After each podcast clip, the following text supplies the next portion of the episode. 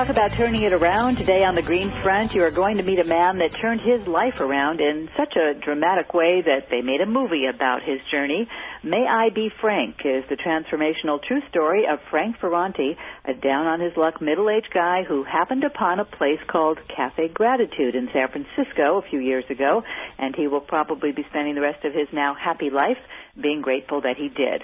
Of course, many of us believe that key pivotal events are not coincidental, and in this case, happenstance brought a near miraculous turnaround. But this is the Green Front, so what is the environmental angle on this amazing story? I'm glad you asked, and by the way, I am Betsy Rosenberg, your host on the Green Front radio program. Well, Frank's Rescue RX was a combination of plant-based diet with lots of green vegetables and wheatgrass uh, going down and up. We'll talk about that, along with a large helping of uh, spirituality. So without further delay, may we meet Frank? Yes. Hello, Frank, and welcome to the Green Front. It's a thrill to have you on the show. Hi, and thank you for having me on. Well, uh, for those who don't know, and many people don't, because your movie, as inspirational and um, as, as great a reception as it's getting, uh, is is really only playing in very um, small, selected uh, screenings in uh, parts of the country that are mostly like San Francisco, Los Angeles, uh, perhaps uh, Portland, Seattle, places where many folks are into uh, raw or plant-based diet and understand uh, with great passion, oftentimes, uh, the power of what we eat and, and the power of what that can do to how we feel, how we look, um, and how we live our lives. So, uh, I want to really share your story. It's it's just so exciting and, and interesting and funny and uh, not perfect by any means. You certainly were the first person, are the first person to say you're you're no saint, and uh, that's what's so wonderful about your story, and especially the way the documentary told your story with great authenticity, uh, with a lot of, uh, in some cases. Um, Sort of not only raw food, but uh, raw words, raw language, that was just the mother and me because I brought my 16 year old daughter and her friend to the screening, and we all loved it. My mom, my daughter said, "Mom, no big deal. I've heard that F word before." I said, "I know, but just a few too many times for my taste." But otherwise, uh, loved every every minute of it, and and you do have a story that only you can tell. So if you don't mind, and I'm sure you've told it a few times, uh, but to intrigue people to check you out and and look for screenings or perhaps set up screenings where they live, uh, wondered if you could share your story, um, just sort of paint the picture of who Frank Ferrante was before that. Uh, fateful day when you stumbled almost into Cafe Gratitude and, and what happened during the um, transformation process, and then I want to spend, and we're thrilled to have you for the whole program, the whole hour, uh, the second half talking about uh, sort of, you know, the benefits of this kind of uh, not only diet, but adding spirituality into the mix, and you know what has happened to your life since the making of the movie, and uh, in, in all the uh, the good, bad, and ugly uh, colors that that may entail. Wow. Okay. That was a long introduction. I know. I'm going to breathe now and let you speak. Okay. um, uh, well, first, if I may, uh, I'd like to um, address something uh, you mentioned earlier that we were mostly playing in places that were or had a community of advocates of raw food and and environmental uh, issues and that sort of thing. Uh, we have been pl- we played in places that. Um, actually, uh, when when I heard, for example, that we were going to Kansas City, um, and we played in a really small rural town in Maine. We went to Cape Cod, and uh, when we first when we were first going to go uh, to uh, one of these small towns, the first time we we went, I was really apprehensive because I felt pretty much uh, I, I thought that we were going to be way outside of our element and it was going to be. Um, I sort of felt like I was, you know, I was going to be um, Ralph Nader going into uh, into Sean Hannity's basement, you know, and um, and uh, I know that and, feeling. I've been on his show, but we we won't go there now. So you did play beyond the Bay Area so, and Berkeley yeah, and the so, usual places. So and, and we were received with with the same uh, ardor and warmth as as we were in in San Francisco the uh, the difference is that uh, the questions were different. The questions were, well, how do we get this? how do we how do we get gain access to organic food or gain access to uh, uh, this kind of a community because they excuse me they didn't have um, access to it. People that are in San Francisco, Portland, or Seattle, or New York City, or places like places like that have really an incredible access to everything that we're talking about. The people that that I, so I was surprised at the uh, at, at, at how enthusiastic people were to to uh, to get to, to gain gain access to what we so readily have available to us. So, so the interest is out there, um, and you know, and I realized, I recognized also that I have, I, I was narrow-minded about it and very judgmental. I judged a, a complete community of people based on the name of their town, and I realized that you know, another yet another aspect of my narrow-mindedness was um, was addressed, you know, and uh, and um, so I just wanted to point that out. Okay, I'm glad you did correct me. I'm happy to hear that. I'm just wondering how, you know, they the people happen to know about it, or how were you able to do advance, you know, publicity so that you got people to fill up the room when you did appear with the movie. Well, that's thanks to Greg Marks and his magic, um, and also we. Uh, we were uh, Jason Mraz is a, a, real supporter of uh, of our project, and he played the uh, uh, an extended version of the trailer in the middle of his concert on these huge screens and exposed us to really like thousands and thousands well now millions because he put it on the internet. And so people would see the trailer and and get inspired by it because Greg uh, cut a specifically cut a um, a trailer that uh, you know, just uh, an, an extended trailer that was very powerful I agree. I agree. And uh, and so people saw that and um, would would on their own, and this is the magic of it. People that had no experience with event planning or or um, assembling groups with of any kind, really no experience, would do would do magic. They would not only um, do the handle the publicity themselves, they would get get the venue um, and uh, and um, fill it up and just organize the whole thing in a way that it was it was just inspiring to us. People would do this like out, without just step out of their comfort zone and um, to to bring us to their town and um, and you know we we've been not you know we've we, not only have we we've, we've achieved a recognition but uh, the warmth that uh, that flows to us is just unbelievable. I mean, people just it's not just like they just saw a great like action flick and hey wasn't that a great movie? It, and then forget about it. People can continue to correspond with us uh, for months after they saw the film. People literally embrace you. I mean, you you come uh, at the end of the screening, you come up on stage and get a huge applause, and and people just you know ask you all kinds of questions and you're you're continuing to be authentic and real and and just uh, uniquely frank I think really touches people. And afterwards people stood around to to meet you in person to chat with you to share their stories perhaps. And it is a fabulous trailer. And Greg Marks did a fabulous uh, job directing this story. I think also what draws people to the film is the before and after picture of you on the website mayibefrankmovie.com uh, you look like two different people. And, uh, you know, I guess that often happens. We're seeing a lot of uh, before and after, you know, people on, you know, The Biggest Loser, and uh, it's a big topic of conversation with, what, two-thirds of the country overweight. Many of those uh, overweight people even in the, um, you know, ob- obese category.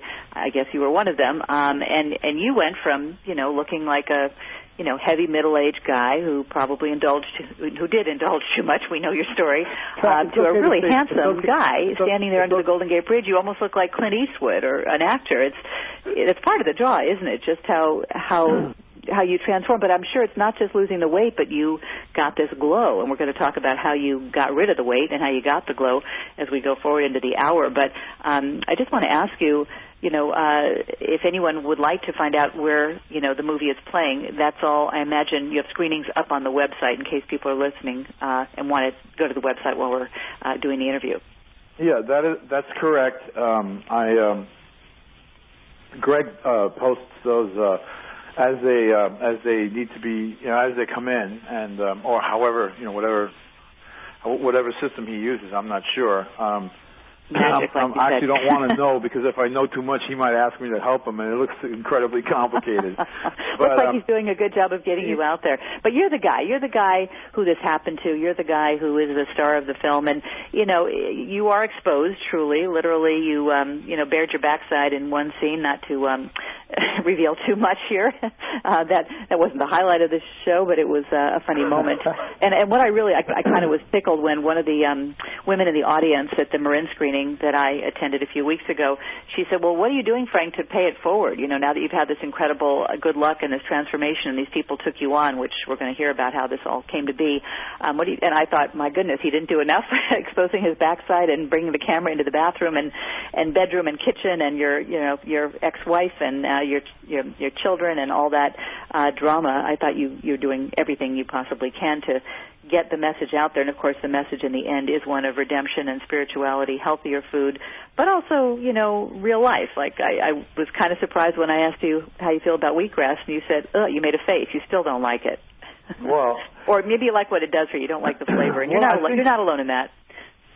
Well, you know, I, I, I think um, uh, there are people in the, in, you know, you know, folks. That, there are folks that are really, um, um, um, really enthusiastic about about their lifestyle, and and um, and um, maybe get a little disappointed that I, I'm not exactly in complete lockstep with it all, and, and I'm really not. You know, um, um, there's some things that um, uh, I just, you know, wheatgrass. I just never learned to like it. You know, I just, you know, the way some people like, you know, have something that they just don't care for them. You know, I think it's mind just- over matter. Just knowing how you know it's a superfood, you know, filled with nutrients. I just kind of uh, just grin and down it. Yeah, well, right. I mean, some people don't like red wine, you know. I mean, so, but um, um, yeah, what it, it does. I was told it has every nutrient you could possibly imagine. It's like sort of the the uh, nuclear powered green food, but. uh um, no, I mean, I to be honest, no. I, ta- I mean, I, I I have friends that lick the glass, which astounds me. Who to say that it's sweet, and I'm watching them, and I and I can't believe it. I mean, they really actually literally lick the glass, and I'm thinking, oh my god. Well, my husband adds water after he drinks it. He adds water to get you know sort of the foam and the residue, and he said, "Well, it's so it's so expensive, you know, at a couple of bucks, you know, a shot for two ounces. I don't want to waste any." and it's Right. because my husband Well- is is not a frugal guy, but he does that with wheatgrass. Go figure. well, you know, sometimes it just takes a woman to get us to do certain things. And, and speaking of uh, a woman, you um, you were looking for a woman. You were looking. You were hoping for love when you, on that fateful day, stumbled into Cafe Gratitude in San Francisco. Tell us what happened in your own words. Um, well, excuse me. Uh, I need to clear my throat. When I don't have one of those buttons. That's okay. This is internet radio. It's that. live. It's raw. And, this is uh, raw, right? so uh, I was uh, to set the scene. I was uh, t- uh, ne- t- nearly uh, tipping the scales at nearly 300 pounds, and I was very, very depressed. I was um, in the, um, I guess, the t- three quarters through um, a treatment of uh, interferon and ribavirin for hepatitis C, um, which was really had some quite nasty side effects and um, or effects. I mean, as far as I was concerned, and um, and I just was very very lonely at the time as well. I had uh, I was just very lonely, and I wasn't. Um, I was really not doing what I what what would come naturally to me, which would be to be with other people and to be um, yeah, social and engaging, eng- engaged, etc. Anyway, so um, it was a dark and dreary February evening. And, How many uh, years ago, Frank? This is February. Actually, this was February of 2000 and uh, and uh, six. So five years ago. Wait a minute, 2005. Uh, It was five years ago. So 2006 would be five years ago. Okay. Good Yeah. time to be telling the story again. so looking back. yeah, so uh, anyway, so so I, I uh, as I so I, so I was just miserable, and uh, my cousin Michelangelo, and this is the beauty of the film that the whole everything in the film rest, everything that happened in the film rests on somebody doing something kind for someone else. And my cousin Michelangelo was sick, and I was going to this place in San Francisco called Le Video, which has an, a, a great international film section. and I was going to go rent some Italian films and and go visit with my cousin.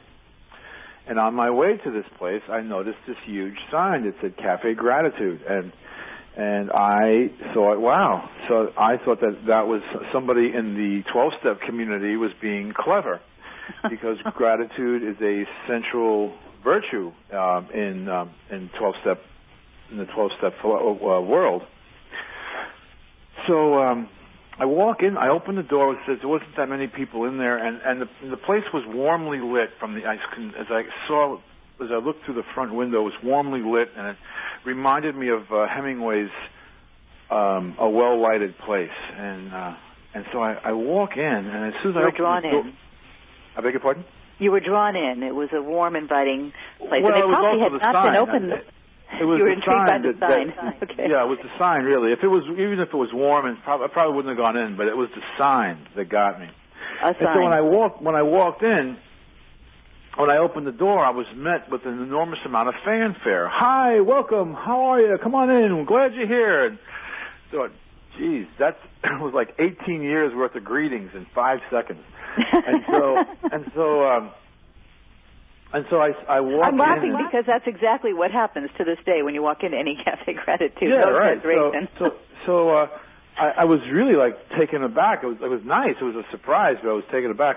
And I walk in and I saw Ryland, and and I walk up to him and uh, I said, "Hi, man." And I shook his hand and and and looked in his face, and I said, "I just have to come in and have a cup a cup of coffee and cafe gratitude because I'm sure I figured somebody here is in recovery." And he looked at me and smiled and said, "We're all recovering from something, aren't we?" and and I and I immediately knew he was not part of the 12 step community, and just figured that they were all stoned. And uh, and so uh, so I came in and and what I and um, and I, I didn't you know I, I didn't see a stove. There wasn't a flame in sight, and and uh, nor was there an espresso machine, which I went in there to get a cup of coffee and. Uh, and he said this was a raw food restaurant, and I had no idea of that world whatsoever. I mean, I had not a clue. I, I thought vegan was a planet. I, I really didn't know anything about raw food, the raw food movement, and um, you know, my first thought was when he said we had raw food, and I thought, raw food, how do you cook it? You know, and and so um, I thus began my journey. I started going back there, not so much for the food. I really didn't care about the raw food or anything like that, any of that, uh, any of those, that aspect of it. What drew me in was the warmth and the affection. And when you're as fat as I was, you really, I, you don't feel like anybody's really communicating with you. You, you just feel like people are staring at your shell and that's how I felt. I felt like people were just really never saw my inside. They're just loo- looking at this shell, and and I spent a lot of psychic energy trying to overcompensate for my belief in what what people were seeing. I just and and um, and that was really draining. But these people seem to be actually caring about me. They seem to actually care, and they seem to actually hear me. And so I kept going back. And the food really was secondary because I would I would order something and uh because I was there, but I would leave and you know have an order of ribs somewhere because I was still hungry. But uh I kept going back and then eventually Ryland um approached me and and said, "You know, we were thinking about doing a film that was the opposite of Supersize Me for those who may not remember or know, Supersize Me was a film about a guy who was healthy in his 30s and uh, uh, was on went on the fa- uh, supersized fast food thing, Burger King or McDonald's, I don't remember which, and he did it McDonald's. for 30 days and McDonald's, very yeah. got very very sick. and so he said we want to do something similar to Supersize Me um, and um, you know take a guy who's not well and and feed him raw food and and uh, and do a whole bunch of holistic, you know, bring him to holistic healers and that sort of thing. And we want you to be the guy. Super shrink me. Yeah, and so super sugar, right? So that- that's that might be the sequel. Anyway, so um, so that's how it's and and and, that, and thus began the journey. And at one point, um, they had a they had drawn up a list, a contract, but it was really a contract of uh, of uh, of heart. It wasn't uh, an enforceable document per se. It was it was a con- it was a it was a heartfelt contract, and what I would um, um, commit to doing, and what they would commit to doing, and um, for the 42 days, and and um, and we signed it um, on Valentine's Day, of all days. Perfect. Perfect. Since it it it, say, it it saved your heart, it changed your heart, it transformed your entire being. This process, and of it, course it the film. transformed. I, I think what it, it transformed me physically, but it exposed. It helped to expose what was there.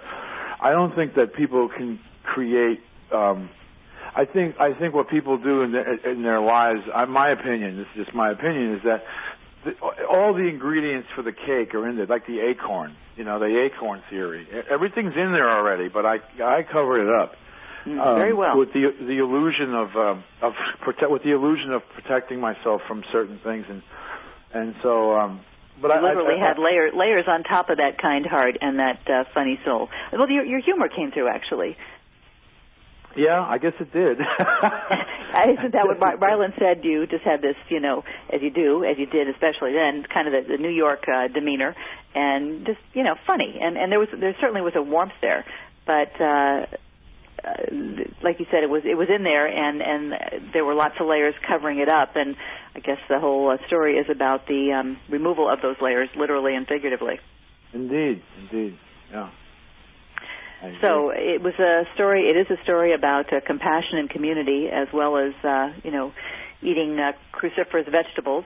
Uh, we have just a few minutes before the break, so um, let's just go a little bit more into the transformational process, and then um, you know, looking back, um, lessons learned and, and benefits of this kind of diet.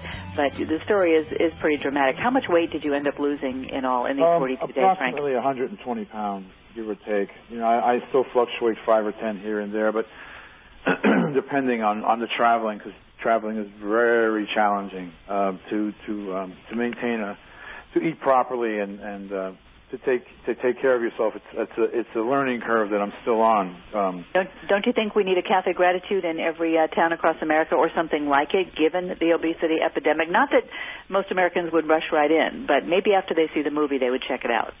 Well, I, I think yeah, I, I think that people need access to it because the rest, you know, the restaurant's part of it, but it's it's access to it because it's a lifestyle, you know. Um, it, it being healthy vegetables, organic, local, um, Right. green diet. Yeah. seasonal seasonal foods is another thing. You know, I believe that really contributes to health. I mean, uh, con- contributes, it's, but it's a lifestyle. It's not a diet, and that's and that's where I think people have been. I don't know if it's. I don't want to be cynical. I don't want to be, but I am. I, people were duped into um, um, you- this whole diet, uh, this whole diet thing paradigm. It just doesn't work. And um, I remember, I just I, when I was when I was waiting to come on, I heard that Gary Null is still uh, is, is on your is on your roster. And I remember Gary Null from really literally 30 over 30 years ago on WBAI in New York City, and he was talking about this stuff like 30 over 30 years ago. Well, Gary And- Null is not on my roster. I'm on his uh, radio network. He owns this uh, progressive radio network, so good for him for having been an early adopter and uh, for spreading the progressive uh, word. And this is a nonprofit venture, mostly funded by Gary. It's my understanding, so we can thank him for this kind of programming being possible. Yeah, I he, I just I mean I, I was just to hear his voice like was wow it was like a blast from the past because I I still remember still remember that so like you know so but um but going getting back to what you said earlier about yeah of course it would be great to have a cafe gratitude um as to to be as prolific as uh as uh, the fast food places um um By the way, did you hear that um, one of the um, former executives of McDonald's is opening a healthy fast food place starting in Palo Alto in uh, the Bay Area? I don't know if he plans to expand beyond that, but there was a lot of excitement about that. It's going to be, you know, organic, local, healthy fast food that actually tastes good. And I think that's, you know, not to plug Cafe Gratitude. I'm not an owner, although I'd love to um, be a franchisee if they ever went that way, because I so believe in it, and because we do need to get this kind of message and meal you know meal out there to America. Um, it, it's really something for me that I've experienced recently. I went to the Optimum Health Institute in San Diego in January, just last month.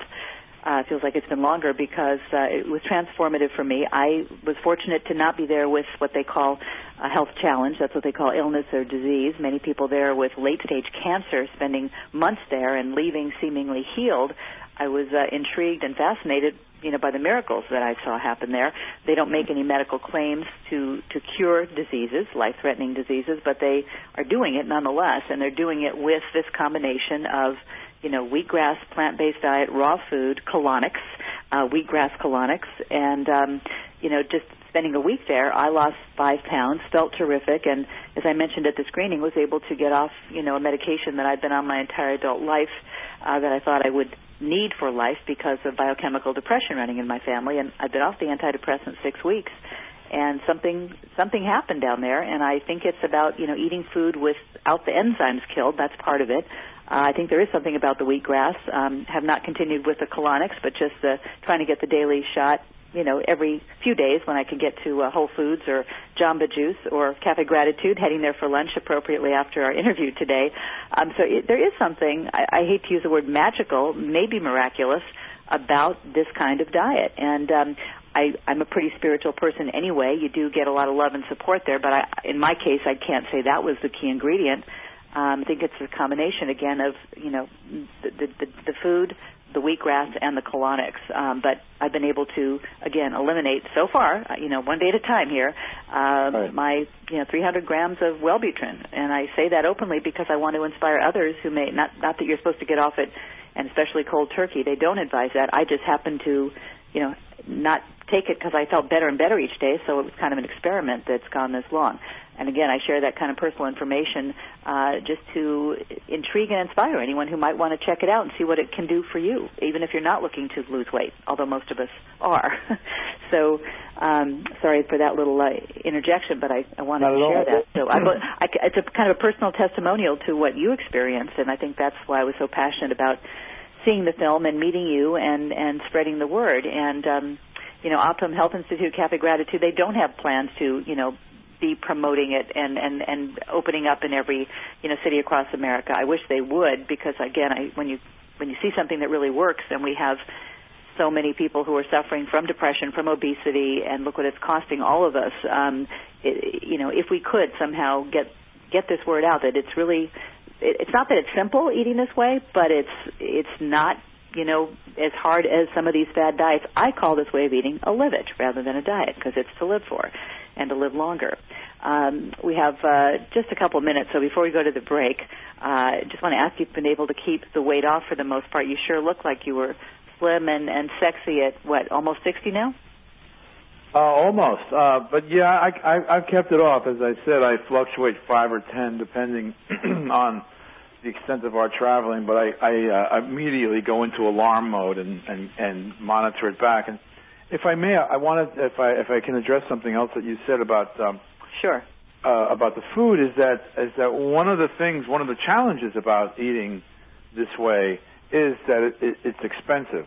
And um, and I think that um, that um, the way that that the price will go down is like like everything else in the market is like it's it's like this this this uh, this endeavor you were talking about with McDonald's or whoever that whoever that was Mm-hmm. It's a start. Once once you know once it gets into the mainstream, it gets into the mainstream. Right now, it's it's um, it's not, and uh, and it's really it is it, it would be uh, you know it's it, it it is definitely more. I find it to be more expensive unless take unless you take the time to go to a farmer's market and and some people don't have that that um, that you know that time or they just have like they have a couple of kids they they may even have two jobs, and you know things going the way they are, and and and sometimes it's just easier to just like take everybody to you know to one of those places. You can feed them. all, You can feed the whole family for twenty bucks, and it, you know there's an appeal to that if you're struggling with uh, struggling financially. So um, it, it's really it's really important to spread this out as much as possible, so that I think so that it gets it does get out into the mainstream, so that something an, an organic apple costs the same as a, a you know a, the other kind. Yeah, and you know I also even though I kind of cringe at you know doing the wheatgrass, it's you know three dollars for two ounces, so maybe five dollars you know for the uh, Optimum Health Institute recommended you know four ounces a day. Uh, so I go to Jamba Juice, but then I realized, well, this is what I was paying for a latte, and this um, gives me mental clarity as much as I'm going to get. um, and it you know makes me it fills me up. I, I it really is an appetite suppressant. I don't know if it's um, if they claim that that is, but it, that's how it impacts me. Um, so it's really again, you know, it's all relative, but if you want to try giving up your latte habit for wheatgrass, um, it's about the same price, and you know you you get some other benefits as well. Uh, we're speaking with Frank Ferrante, and he is the subject of a fabulous documentary. Highly recommended if you can find it or plan a screening where you live. It's called May I Be Frank. And I am pleased to be uh, continuing the conversation with Frank right after this brief break. You're listening to The Green Front. I'm your host, your happy host, talking about a happy topic, and that's how you can improve your health mentally, physically, spiritually with what you eat. It's not a new concept, but I've experienced it. I'm here to tell you. And Frank has a very dramatic example of that. Uh, check it out at mayibefrankmovie.com. We'll be back in just two minutes. On the wall, and we can turn it around.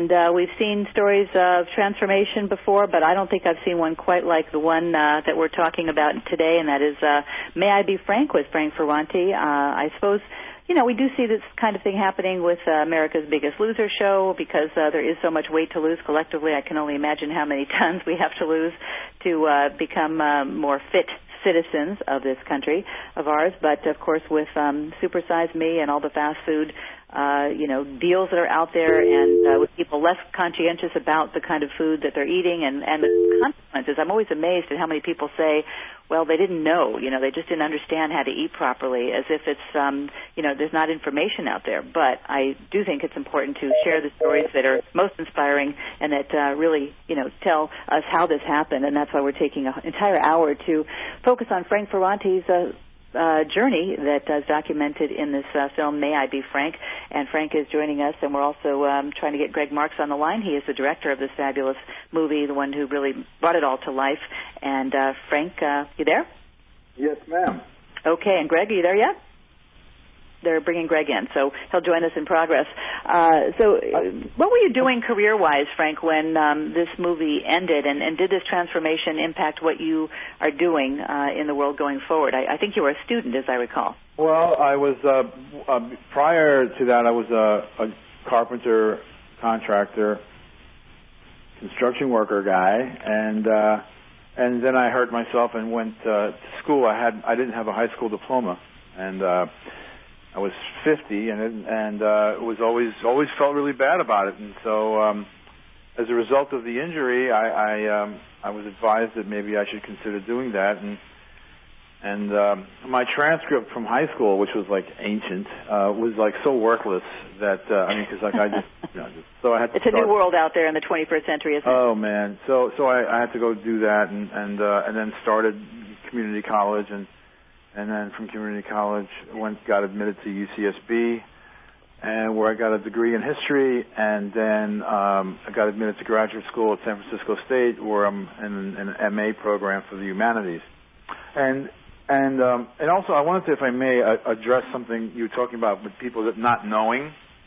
Yes. And and uh, uh, I have a problem with that too because of all the information that's out there. It's However, I was, the other night uh, I'm in I'm in Los Angeles at the moment, and I went to uh, uh, I was walking down the street and, and I passed this restaurant that had um, outside seating as I'm walking down the sidewalk. I, I believe I was one of three pedestrians in Los Angeles that night, and um, um, so Ed, Ed walk- Begley was was riding his bike right alongside. yeah. Oh, that's who that was. Okay.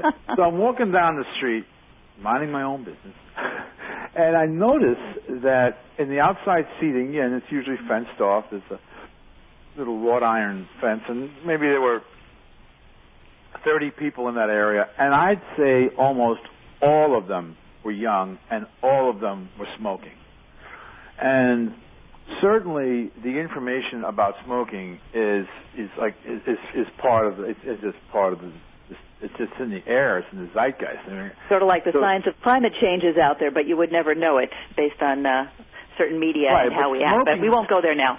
yeah yeah that's a whole that's that's another hour but but I mean Oh, every hour. smoking smoking is something that is, is ingrained in, you know the the the the the, the, the uh, negativity negative aspects of smoking you know, is ingrained in children from you know, from the time they're little kids in school and yet here are all these people all over the place smoking. So it's not about the information just the information being available. It's you know there has to be a willingness. I mean it's the the, the doing um the, you know you had a willingness. That's why you had that transformation. And Mhm. and and those things happened to you because there was a willingness. And with, without the without the without the ingredient of willingness all of this stuff it, it, to me is is a is is it's not going to work. None of it's going to really work.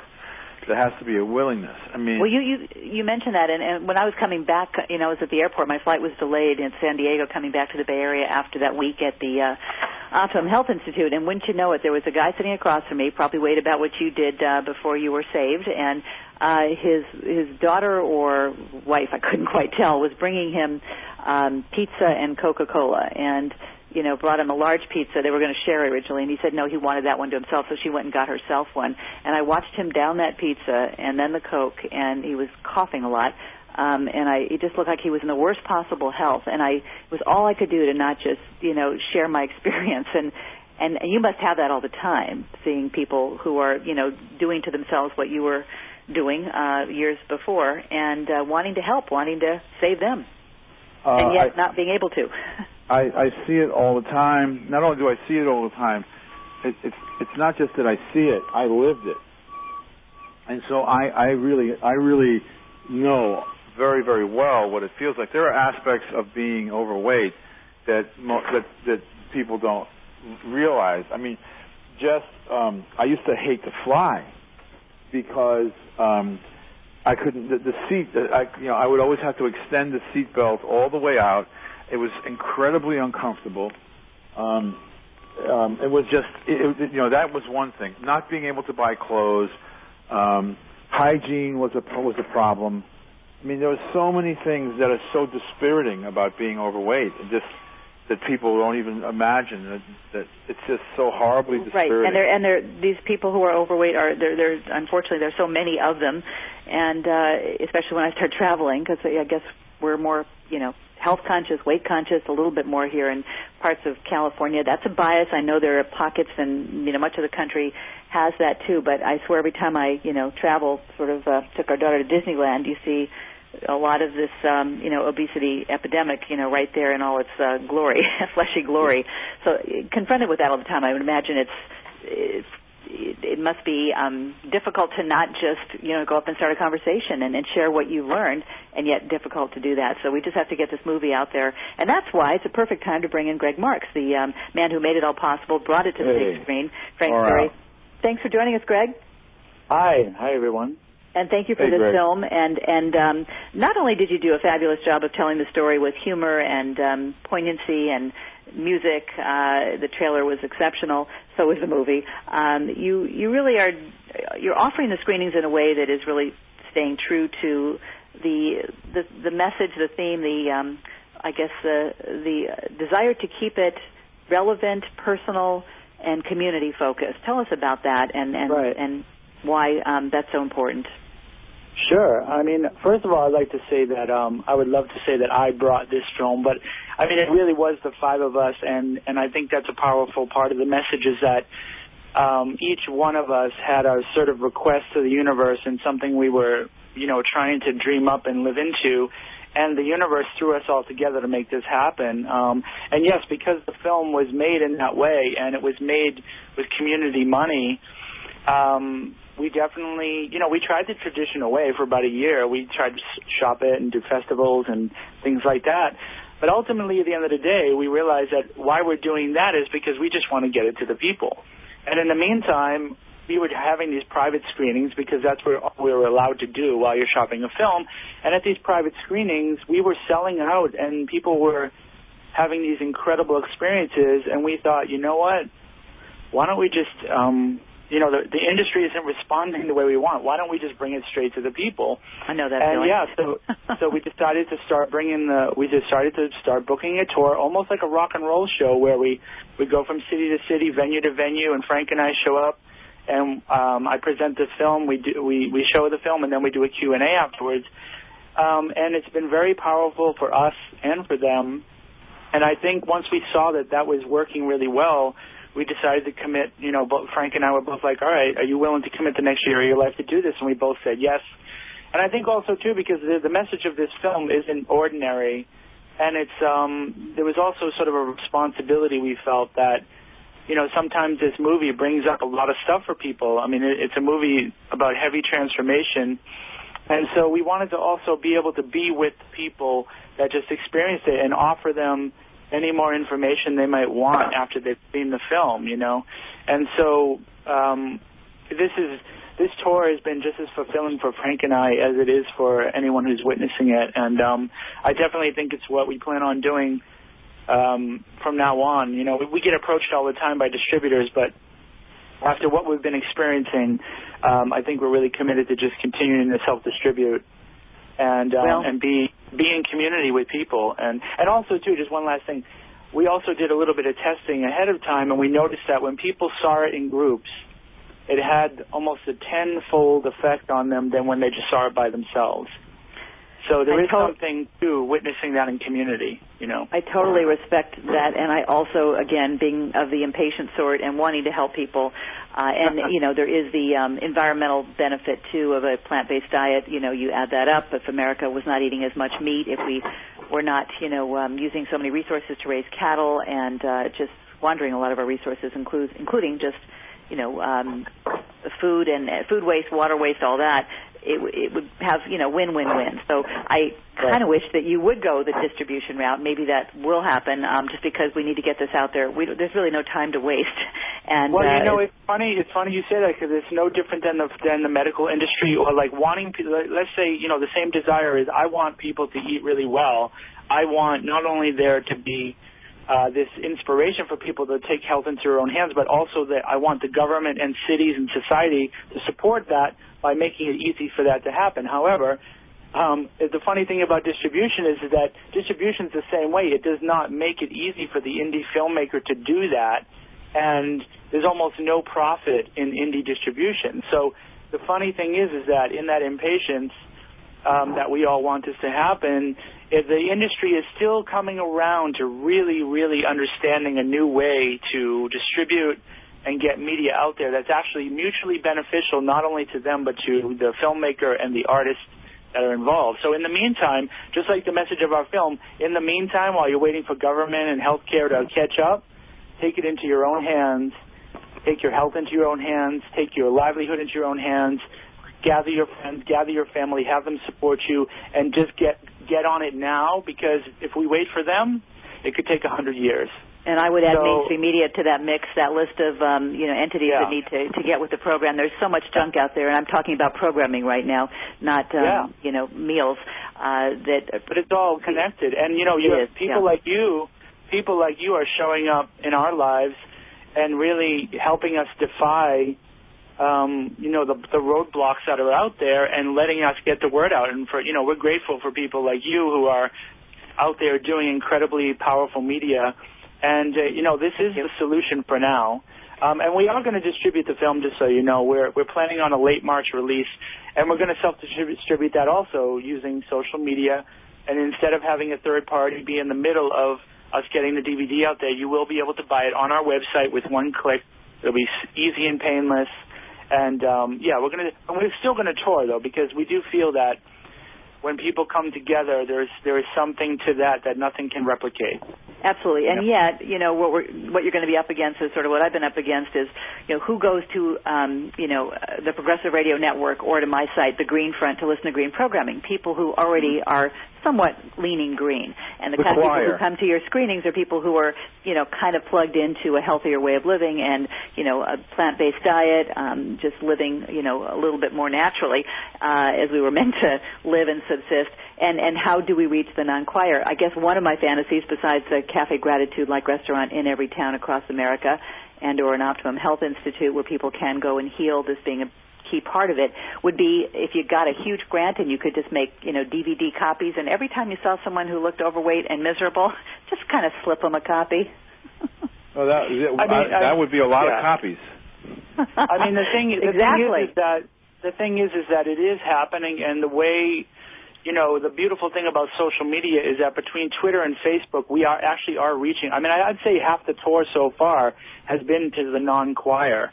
Um, we've been doing a lot of dates in the Midwest, which is shocking, and and there's such a willingness among people now, but they don't have the access. So so we, we started to see that, um, you know, with social media, we can actually get to those people, and we have been.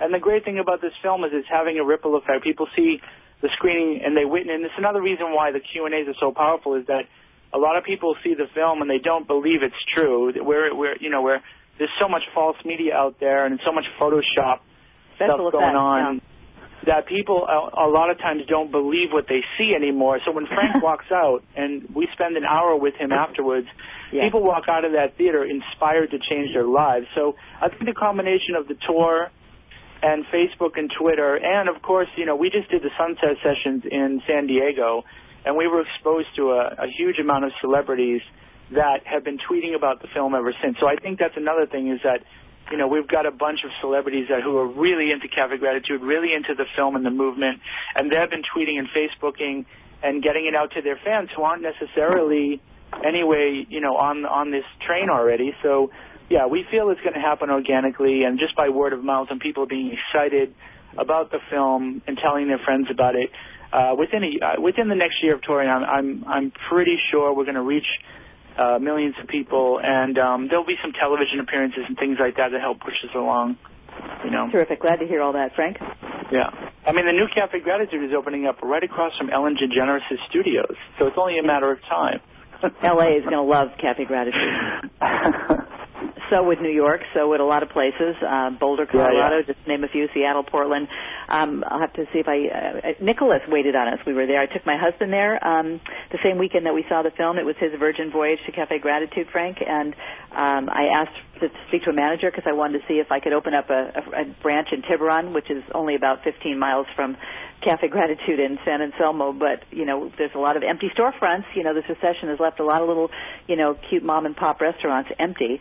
Uh, and Nicholas came over, and uh, after chatting for a few minutes and telling him we'd just seen the movie and had met you, we were so inspired. He said, "Oh, well, Frank's my dad," and that was really cool. We felt like we were meeting, you know, a, a celebrity. I, I bowed down, you know, almost asked for his autograph, and uh, happened to call the, re- the restaurant to see if I needed reservations because I'm having a business meeting there uh, in an hour, and he happened to answer, and I told him you were going to be on. So it, it really is kind of a small world once you start getting plugged into this stuff. At And least you know what's here. amazing? You know what's amazing about that story to me is that what people don't realize is that um, Frank's brother and and his son and his nephew, um, they all moved out here on their own, you know, sort of on their own volition. They were very much inspired by Frank's story and Cafe Gratitude and, and just the whole community out here. And, it, and you know, a lot of people think, oh yeah, you know, um, oh he's managing, and of course Frank must have got him that job. No, it's it's it's honestly, it, they were just all inspired by Frank's transformation, also to come out here and and pursue a, a better way of living. You know, That's and that, beautiful. That, that, to, to me, that really moves me a lot. That's, and I think we, I don't want to end the hour without uh, giving Frank a chance to just talk about the healing of relationships with uh, with your ex-wife, Frank, and, and most notably and poignantly with your daughter. Tell us about the change that this adventure has has made on those relationships, those very key fundamental connections. Well, it's made a it's a profound, uh, you know, profound um, uh, change. Um, at the risk uh, at the risk of sounding overly marin here, Um, woo woo. um, is, you know, love is everything. Really, without love, there's nothing. Without love, Love- there's no love life. conquers Without all. love, there's, there's without love, there's nothing. And and uh, and um, what uh, and that's that's what I'm. That's the the biggest um, you know, the Beatles talked about it, you know, but I really only half heard it, and uh, and so did the transcendentalists in the 19th century talk about it, but you know, like I read it, but I didn't really, really didn't hear it. But um, that's it. And all these relationships that were that were healed were healed with love. Um, and and um, and as far you know, and, and the thing about getting a message out with raw food, with health. Um, I mean, my feeling about the healthcare system is if you want to do something about the healthcare system, take care of yourself. If the message is brought with love, I, I think that there's a good chance. I think um, when I, whenever I try to push something on someone, man, they run or they shut down. Mm-hmm. Um, if my, if if I'm coming across with with uh, with sincerity from a heartful place, I have a better chance of being heard, and I also have a better chance of of staying healthy myself. If I start getting into a place of where my high horse and I know what's right and and and all of that with a certain degree of self righteousness, I lose. Not only do I lose, um, my message loses power, but I also start um, start a corrosive process in my soul. My soul I- begins to corrode I agree I'm with not that. coming from I'm not being coming a, from a place of humility. Being in alignment is with your message is so important, isn't it? I've, I've experienced that myself. Uh, I was uh, spending all my life savings and digging deep into our family savings to have my radio program be on Air America years ago when they were um, airborne, and uh, realized I, I was not sustainable. I was preaching sustainability, but draining our finances and causing a lot of family havoc, and so had to had to quit doing that. So there was some irony there. Uh, and not that um, not doing it has been, you know, a boost. I think there's too many great green stories to not have a program, and that's why I'm grateful for places like the Progressive Radio Network that don't charge me to bring forth this kind of material and content. Uh, we really just need to turn the media on its head. I mean, th- this story, this one story, is so inspiring and, and so the risk of repeating this word transformational for so many people and then you turn on the TV uh, or my daughter does often and it's garbage galore garbage garbage and you know real housewives and Bridalplasty and and crap du jour and it's really enough I, I know we will we'll end on a positive note here. This has been a very inspiring hour, but it, it just it, it really um, makes you wonder, doesn't it? Sometimes who who's making these decisions to put this, you know, some, somewhat crass programming on the airwaves when we could have, you know, there, there's so many pressing, you know, important challenges and issues from the healthcare crisis to the ecological crises, mo- you know, um, plural that we're facing, climate change, ocean depletion, and it's all connected, and we're all connected, and yet we're all kind of isolated and, you know, soothing ourselves with um, food that's bad for us and, and drink and, and drugs. I, I I think that's a perfect thing to end this on because one of the one of the things about this film is that it's you know besides the fact of what's what's obvious about it with the message and all that is that the underlying thing is that if this footage got into the hands of the tabloid media they could have they would have told this story in a shocking like we need to shock people. We need to make people say oh my gosh and all this stuff. And and what we're proving with this film is that people do desire a real story about a real people without the shock value without adding to it without you know trying to tabloid it out it's dramatic And- enough, naturally, in its naked uh, Yeah. self. It's dramatic. Exactly. So I think one you know I, I think people are starting to crave real experiences over false experiences, and I think that will prevail in the end. I really do believe that. And speaking of naked stage, Frank, thanks for bearing all in this film. It really is terrific, and I can't recommend it enough. And I think that is what you're doing to pay it forward, uh, sharing your story. Uh, you, you didn't gloss over it, Greg, in the you know ultimate production, and that's what makes it so real and relatable. People really relate to this story. Yeah. Thank you. Well, thank you very much for your support and all your kind words, and and uh, Yeah, it's an- thank you for having us on. It- yeah, it's an honor a- to be on.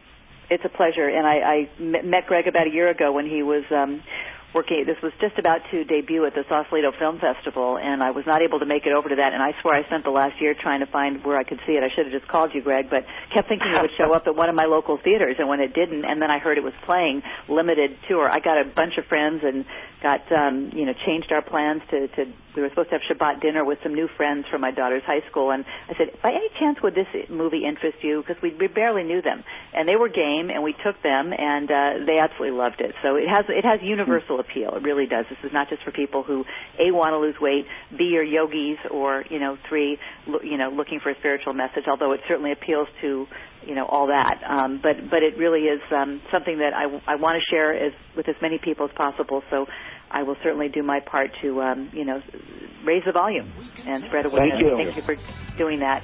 Um, and we'll we'll check in with you in uh, maybe six months and see you know uh, what the status is and see if we can do more to uh, amp it up because uh, it's just We'd too love that. important. It's it, it's too timely, and, and there's just no time to waste with uh, all these problems and all these solutions being at hand. We, it's kind of like you know the key to the kingdom, right? This is the holy grail. to live it. Wow. Thanks, Frank. Wow. Thanks, Thank Fred. Thank you. I'm off to Cafe Gratitude. Want to wish all my listeners a great green week. See you next time. All right. Take See you care. later. Grateful Thank to you guys. Thanks so much.